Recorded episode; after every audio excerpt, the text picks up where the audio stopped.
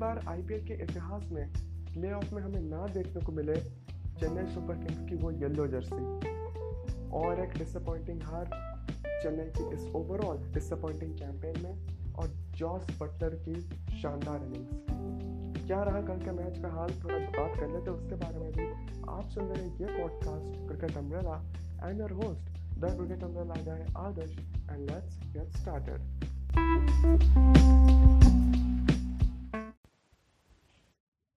तो कल टॉस जीत के चेन्नई सुपर किंग्स ने पहले बल्लेबाजी करने का फैसला किया और ओपन करने आए सैम करन और फैफ डुप्लेसी पहले ही ओवर से चेन्नई पूरा आउट ऑफ़ द ट्रैक लगी।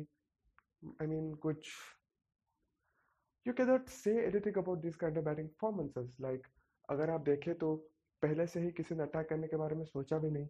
इवन सैम करन जिनको ऊपर भेजा ही इसलिए गया था कि वो कुछ अटैकिंग स्ट्रोक्स खेल सके पावर प्ले का पूरा फ़ायदा उठा सके, ऐसा कुछ वो करने में नाकाम रहे। फैफ डुप्लेसी जल्दी आउट हो गए, तीसरे ओवर में आउट हो गए, या उसके दो ओवर के बाद शायद शेन वॉटसन भी आउट हो गए।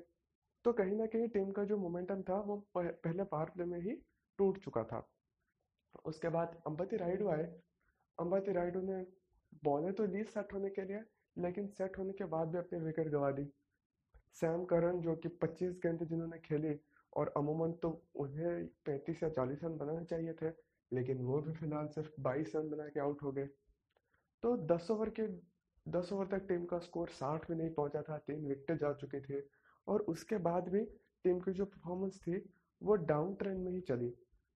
धोनी साहब आए, उन्होंने सोचा कि मैं भाई विकेट बचाता हूँ, आखिर में अटैक करूँगा। उन्होंने तीस गेंदों पे तीस रन बनाए, लेकिन रन आउट हो गए।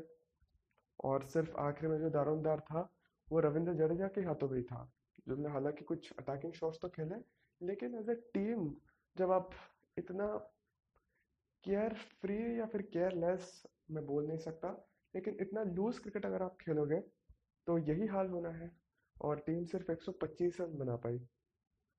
दिक्कत ये नहीं है कि टीम ने सिर्फ़ 125 रन बनाए इससे कम भी काफ़ी टीमों ने बनाए हैं आईपीएल की हिस्ट्री में, लेकिन दिक्कत की बात यह है कि टीम ऑल आउट नहीं हुई। या फिर आठ या नौ विकेट नहीं गए थे। टीम के सिर्फ़ पाँच छः विकेट गए थे। वो इंटेंट दिखा ही नहीं, जिसकी बात हम शायद मैच वन से करते आए हैं कि वो इंटेंट दिखाई नहीं चेन्नई की तरफ़ से। और कल उसके उसके लिए कोई एक्सक्यूज है नहीं। हमेशा आप बोल सकते हो कि चेंज कर रहे थे तो सोचा कि रन विकेट बचाए, आखिर में पाँच ओवर में साठ रन लगा लेंगे। लेकिन कल तो ऐसा था नहीं, कल आप पहले बल्लेबाजी कर रहे थे। और क्या I mean seriously whatever transpired last night वो पूरा मेरे दिमाग से बाहर है, क्योंकि जब आप एक डुअर डाई मैच में जाते हो और आपको बैटिंग पहले मिलती है, आपका इंस्टेंट दिमाग में होता है कि आप 160 तो बनाओ 170 तो बनाओ एटलीस्ट वो टोटल तो दो बॉलर्स को, जिसको आकर वो डिफेंड कर सके। आपने, और ऐसा भी नहीं कि आपने पावर प्ले में लगातार तीन चार विकेट खोली और उसके बाद आपको वापस आने का मौका नहीं मिला।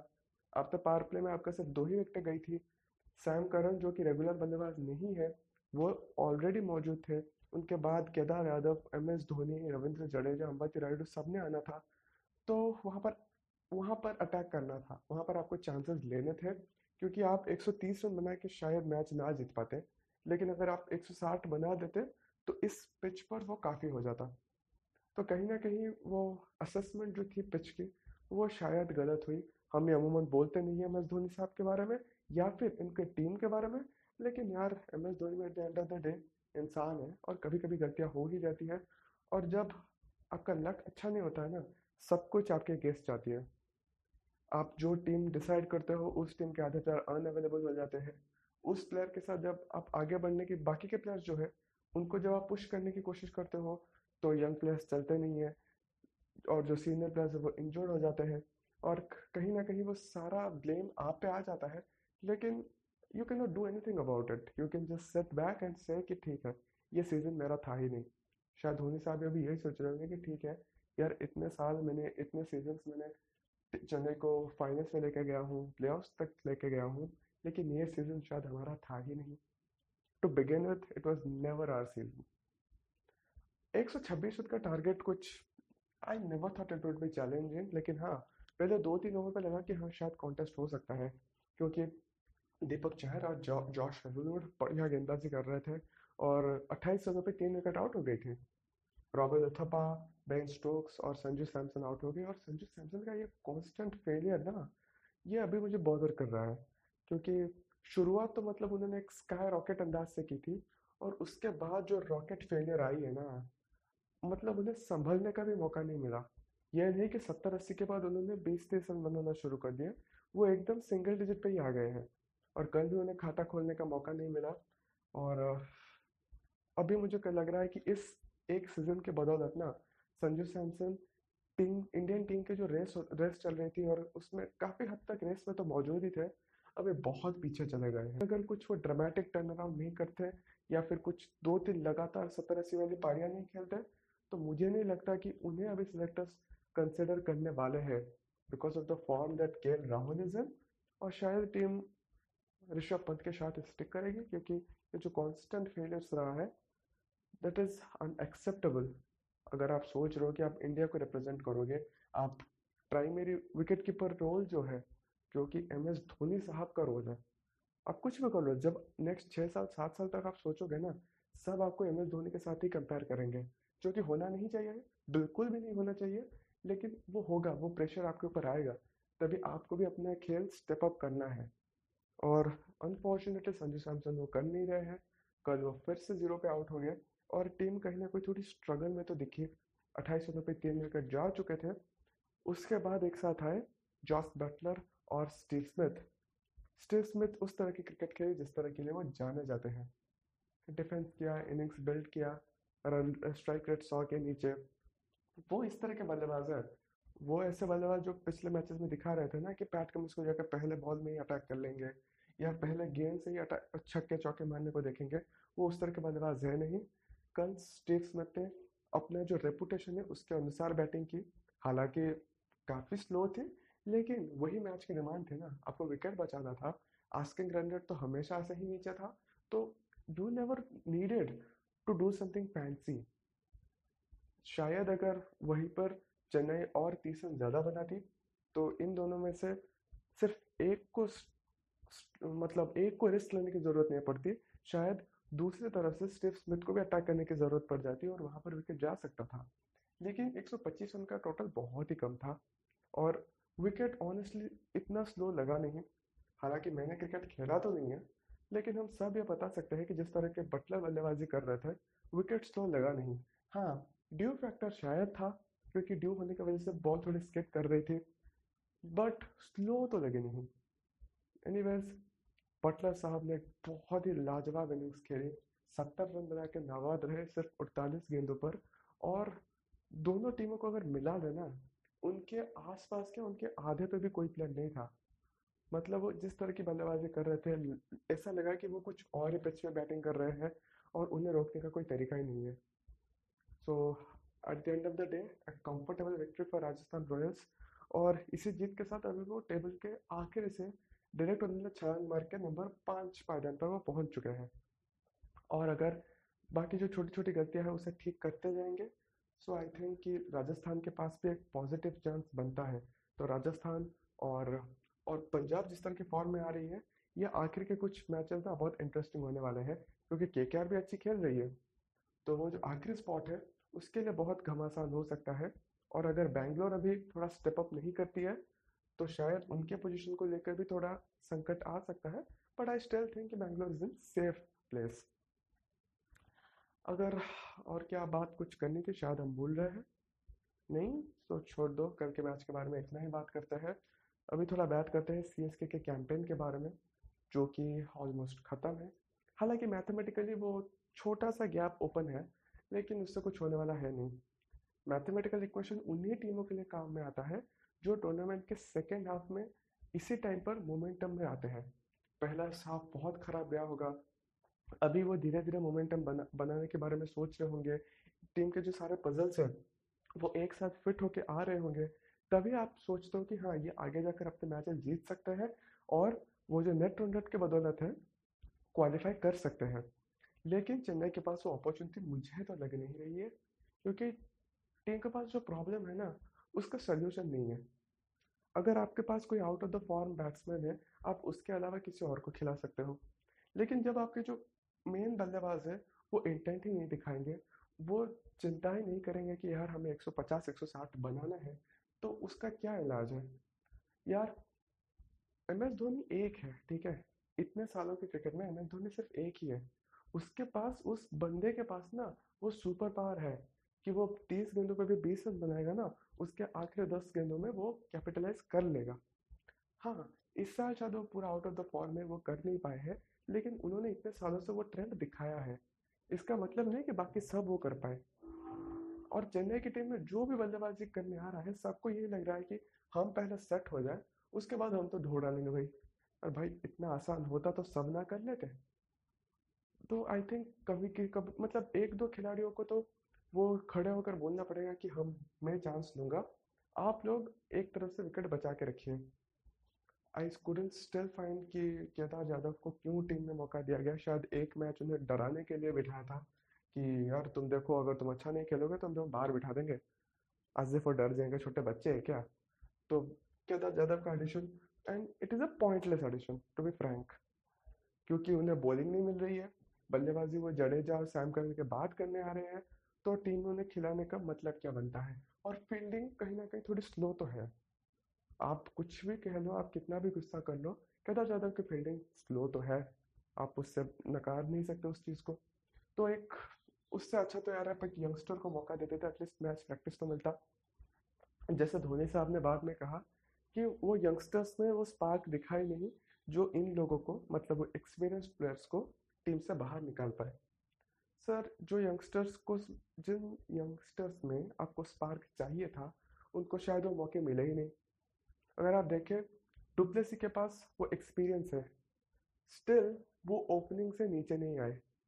क्यों? क्योंकि आपके बेस्ट प्लेयर है, आप उन्हें ओपन करवाना चाहते थे। ठीक है I am not against that idea but I am saying कि वो इतने एक्सपीरियंस खिलाड़ी है, इतने सारे इंटरनेशनल मैचेस खेल चुके हैं तो आप तभी भी उन्हें ओपन से नीचे नहीं भेजा। लेकिन एक यंगस्टर जो है ऋतुराज गायकवाड़, जो कि लेजिटमेट ओपनर है, आप उसे सडनली बोलते हो कि यार तुम नीचे पाँच नंबर पे आ छः नंबर पे आ। ऊपर के बल्लेबाज हम कुछ नहीं करेंगे और तुम आ, तुम आके मैच जिताओ। ये पॉसिबल है? बिल्कुल नहीं है। एटलीस्ट आपको दो तीन मौके उन्हें फेयर मौके तो देने चाहिए थे ना। उन्हें दो तीन मौके मिले, जिसमें से एक बार वो रन आउट हो गए और दो बार खास ज़्यादा कुछ कर नहीं पाए नंबर पाँच पे आकर छः पे आकर, क्योंकि ऑलरेडी ऊपर से जो प्रेशर बना हुआ था, वो बहुत ज़्यादा था। तो उसमें वो फेल कर गए तो आपने उन्हें बाहर निकाल दिया। दूसरी तरफ़ नारायण जगदीशन उन्हें एक मैच में मौका मिला और उन्होंने उसमें कुछ धीमे बल्लेबाजी की थी, लेकिन वो तो हर बल्लेबाज कर रहे हैं आपके टीम से। लेकिन एटलीस्ट उन्होंने सत्ताईस, अट्ठाईस रन बनाए तो थे ना। वो एक मैच खेल के आप लोगों ने बाहर निकाल दिया, जो कि इन लॉन्ग रन सही डिसीज़न था, क्योंकि नारायण जगदीशन के बाहर जाने के बाद आपने सैम करन को ओपन करवाया और आपने एक एक्स्ट्रा बॉलिंग ऑप्शन के साथ उतरे, जो कि सही डिसीज़न था। लेकिन उसके अगले ही मैच में आप तो फिर से केदार जादव को वापस ले आए ना? तो नारायण जगदीशन को निकालने का क्या पॉइंट बनता था? क्योंकि बल, उनका जो सत्ताईस रन था, वो शायद केदार जादव ने शायद तो अभी तक इस सीज़न में एक बार भी सत्ताईस रन का आंकड़ा छुआ नहीं है। तो जिन यंगस्टर्स आपको स्पार्क मिल सकता था, उनको ज़्यादा मौके मिले नहीं और जो प्लेयर फेल होते रहे, उन्हें मैच दर मैच मौका दिया गया और वो आखिर तक सक्सेसफुल हो नहीं पाए। और टीम की दिक्कत है, और साहब ने ये भी बोल दिया धोनी साहब ने कि अभी आगे जाकर उनको ज़्यादा मौके मिलेंगे यंगस्टर्स को। तो कहीं ना कहीं धोनी साहब ये दिमाग में घुसा चुके हैं कि जो सब लोग बोल रहे हैं ना मैथमेटिकल चांसेस बनते हैं। वैसा खास ज़्यादा कुछ है नहीं। इसी टीम के साथ उतरे तो कोई चांसेस नहीं है। तो इससे बेटर है यंग प्लेयर्स को मौका दो आखिर पाँच मैच में। वो अगर अच्छा करेंगे तो अगले सीज़न में हमारे लिए कुछ चांस बनेगा। क्योंकि अगला सीज़न जो मार्च में होने वाला है रियली होप कि जो कोविड वोविड चीज़ है, ख़त्म हो जाए यार। और अगला अगला जो सीज़न है, हमें मार्च में देखने को मिल जाए। बट अगर वो मार्च में होता है तो उससे पहले ऑप्शन तो है नहीं। आप कोई प्लेयर को ऐड तो नहीं कर सकते, यही टीम के साथ आपको उतरनी पड़ेगी। तो क्या आप अगले सीज़न में वो टर्न अराउंड की एक्सपेक्टेशन कर सकते हैं? It is it's gonna be very difficult it's gonna be tough that's for sure तो आप चाहते हो कि वो जो यंगस्टर्स हैं, आप उन्हें ज़्यादा से ज़्यादा मौका दें? और फॉर गॉड सेक आपके जो दो अनअवेलेबल प्लेयर्स हैं सुरेश रायना और हरभजन सिंह प्लीज़ उनके रिप्लेसमेंट अनाउंस कर दीजिए। कोई दिक्कत नहीं होती है। दो प्लेयर्स आपके पास नहीं है दो ऑप्शंस आपके पास ज़्यादा बढ़ जाएँगे एटलीस्ट आप खिलाए ना खिलाए वो अलग बात है। लेकिन आपके पास वो ऑप्शंस हो तो सही। अभी तो आप देख रहे हैं आपको लग रहा है कि मेरे पास बैटिंग में तो कोई प्लेयर बचा ही नहीं है जिसको मैं मौका दे सकता हूँ। सो so, यार टीम नीड्स टू थिंक यार हाँ रिप्लेसमेंट का अनाउंसमेंट भी कर देना चाहिए। एंड आई एम श्योर अगले सीज़न में हो जाएगा। लेकिन अगर इस सीज़न से ही कर लेते दो तीन मैचेस के बाद तो और भी ज़्यादा बेहतर होता। Anyways that has been the sad story of CSK और पहली बार इतिहास में आईपीएल के सी एस सीएसके प्लेऑफ्स तक क्वालिफाई नहीं कर पाई कर पाएगी ऑलमोस्ट ये तो अभी ऑलमोस्ट सर्टन हो ही चुका है। फिर भी सी एस के जो इतने लॉयल फैंस हैं ना वो तो थोड़ी थोड़ी उम्मीदें रखेंगे ही। रखना चाहिए यार आप आप, लॉयल हो आप फ़ैन हो आपको तो सपोर्ट रखना चाहिए आपको एक्सपेक्टेशन रखना चाहिए लेकिन ये उतना आसान होने वाला है नहीं। एनीवेज आज के मैच के बारे में थोड़ा बात कर लेते हैं। आज के मैच होने वाला है Delhi Capitals versus Kings Eleven Punjab. जब ये दोनों टीमें आखिरी बार भिड़ी थी ना, वो सुपर ओवर हुआ था, जहाँ पर पंजाब ने एक श्योर शॉट मैच को दिल्ली कैपिटल्स के हाथों में दे दिया था। लेकिन अभी टूर्नामेंट के आधे स्टेज के बाद ना सिचुएशन बहुत चेंज हो चुका है। दिल्ली कैपिटल्स टेबल के ऊपर के दो स्पॉट्स पर है तो वही पंजाब बहुत देर तक टेबल के नीचे स्ट्रगल करती हुई पाई गई और अभी थोड़ा ऊपर जाने की कोशिश कर रही है। क्या कुछ बदलाव पॉसिबल है दिल्ली की तरफ़ से? अगर ऋषभ पंत फिट है तो वो और शमल हेटमैर तो ऑटोमेटिकली अंदर आ जाएँगे। और आई एम सॉरी लेकिन अजिंक्य रहाणे को शायद बाहर जाना पड़ेगा। This is unfortunate but that has to be done और कोई ऑप्शन है नहीं। हम सब चाहते हैं कि यार अजिंक्य रहाणे एक अच्छा नॉक खेले, और उन्हें कंसिस्टेंटली पाँच छः मैचेस मिले, लेकिन वो शायद नहीं होने वाला है। उसके अलावा मुझे तो और कोई बदलाव दिखता नहीं है। तुषार देशपांडे तो अच्छा खेल ही रहे हैं तो हर्षल पटेल को आने का मुझे मौका दिख नहीं रहा है अभी। अगर हम दूसरी और बात करें तो पंजाब के लिए यार कुछ बदलाव I am too I am too out of mind to say anything honestly क्योंकि ग्लेन मैक्सवेल चल नहीं रहे हैं और बहुत मैचेस से चल रहे हैं, लेकिन गेंदबाजी अच्छी कर रही है। तो क्या आप आज क्या आप उन्हें एज ए प्योर बॉलर आप खिलाना चाहते हो? शायद हाँ शायद ना। क्योंकि वो इकोनॉमिकल तो साबित हो ही रहे हैं। हालाँकि विकेट नहीं मिल रहा है अप फ्रंट आकर, लेकिन इकोनॉमिकल साबित हो रहे हैं। मुजिबुर रहमान, उनको तो भाई मार पड़ी है दो मैच जो मिले उन्हें, उनको उस पर मार पड़ी है। तो क्या आप मैक्सवेल के जगह मुजिबुर रहमान को फिर से खिलाना चाहते हो? पता नहीं। क्या आप मैक्सवेल मतलब आप मैक्सवेल से पूरा उम्मीद छोड़ चुका कि ये भाई बल्लेबाजी में कुछ नहीं करने वाला? ये गेंदबाजी चार ओवर करके दे दे। पर फिर तो मैं कहूँगा कि मुजिबुर को मौका मिलना चाहिए। क्योंकि वो टॉप ऑर्डर पे अगर आते आई मीन पावर प्ले में अगर आते हैं तो पावर प्ले में वो अच्छी गेंदबाजी कर सकते हैं। अब लेकिन मैक्सवेल तो बिल्कुल भाई चल नहीं रहे हैं। एज अ प्योर बॉलर अगर खेल रहे तो ठीक है, लेकिन एज अ बैट्समैन अगर उन्हें मौका देने के बारे में सोच रही है पंजाब तो वो बहुत हो चुका है। और यार इतने मैचेस अगर मिलेगा तो एक आधा मैच में तो बंदा चल ही जाएगा ना। तो उसका मतलब ये तो नहीं कि उसे चौदह मैचेस एक सीज़न में आप खिला लो, बस उसी एक मैचेस एक एक अच्छे मुकाबले के तलाश में। I think Punjab needs to take a tough call there और गेंदबाजी में मुझे कोई बदलाव की उम्मीद ज़्यादा है नहीं। मोहम्मद शमी ने सुपर ओवर में बढ़िया गेंदबाजी की थी। विकेट उन्हें कौन कंसिस्टेंटली मिल रहा है? और अगर दूसरी तरफ़ बात करें तो क्रिस जॉर्डन शायद कह सकते हैं कि पिछले मैच के कंपैरिजन में लास्ट मैच उनका थोड़ा अच्छा गया था। तो I don't see any changes come becoming apparently there but क्या शेल्डन कॉटरेल आने की वजह से क्रिस जॉर्डन को बाहर जाना पड़ सकता है? मुझे नहीं लगता, क्योंकि to be honest with you Sheldon Cottrell ने कुछ खास ज़्यादा प्रभावित किया नहीं है। टूर्नामेंट के स्टार्ट में शायद एक दो तो ओवर अच्छे दिखे हैं पैचेज में। एक मैचेज में हो गया, दूसरे मैच में हो गया वैसे।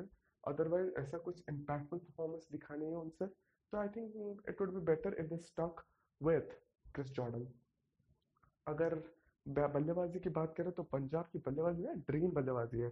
ठीक है, जिस दिन अगर वो चले ना वो 220 भी चेस कर सकते हैं आसानी से, कि राहुल मैंग अग्रवाल, फिर क्रिस गेल निकोलस पूरन और फिर क्लियर मैक्सवेल आप कहीं ना कहीं उन्हें प्लेस तो करते हो ना जिस दिन वो चलेगा, उस दिन तो कर ही लेगा।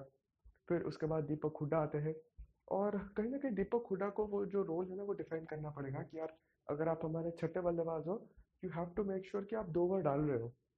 ठीक है, अगर हम मैक्सवेल को नहीं खिला रहे और Nicholas Pooran I mean sorry Mujibur Rahman खेल रहे फिर तो सही है, लेकिन अगर हम मैक्सवेल को खिला रहे हैं we can not always trust him with four overs तो ज़रूरत पड़ सकती है आपकी तो you always be prepare for that two overs that can be very crucial गेंदबाजी बाकी जगह पर ठीक ठाक ही है but I would still back Delhi Capitals to win this match let's see what happens and thank you for patient and listening और कल फिर से जुड़ता है hopefully and till then bye bye take care and stay safe.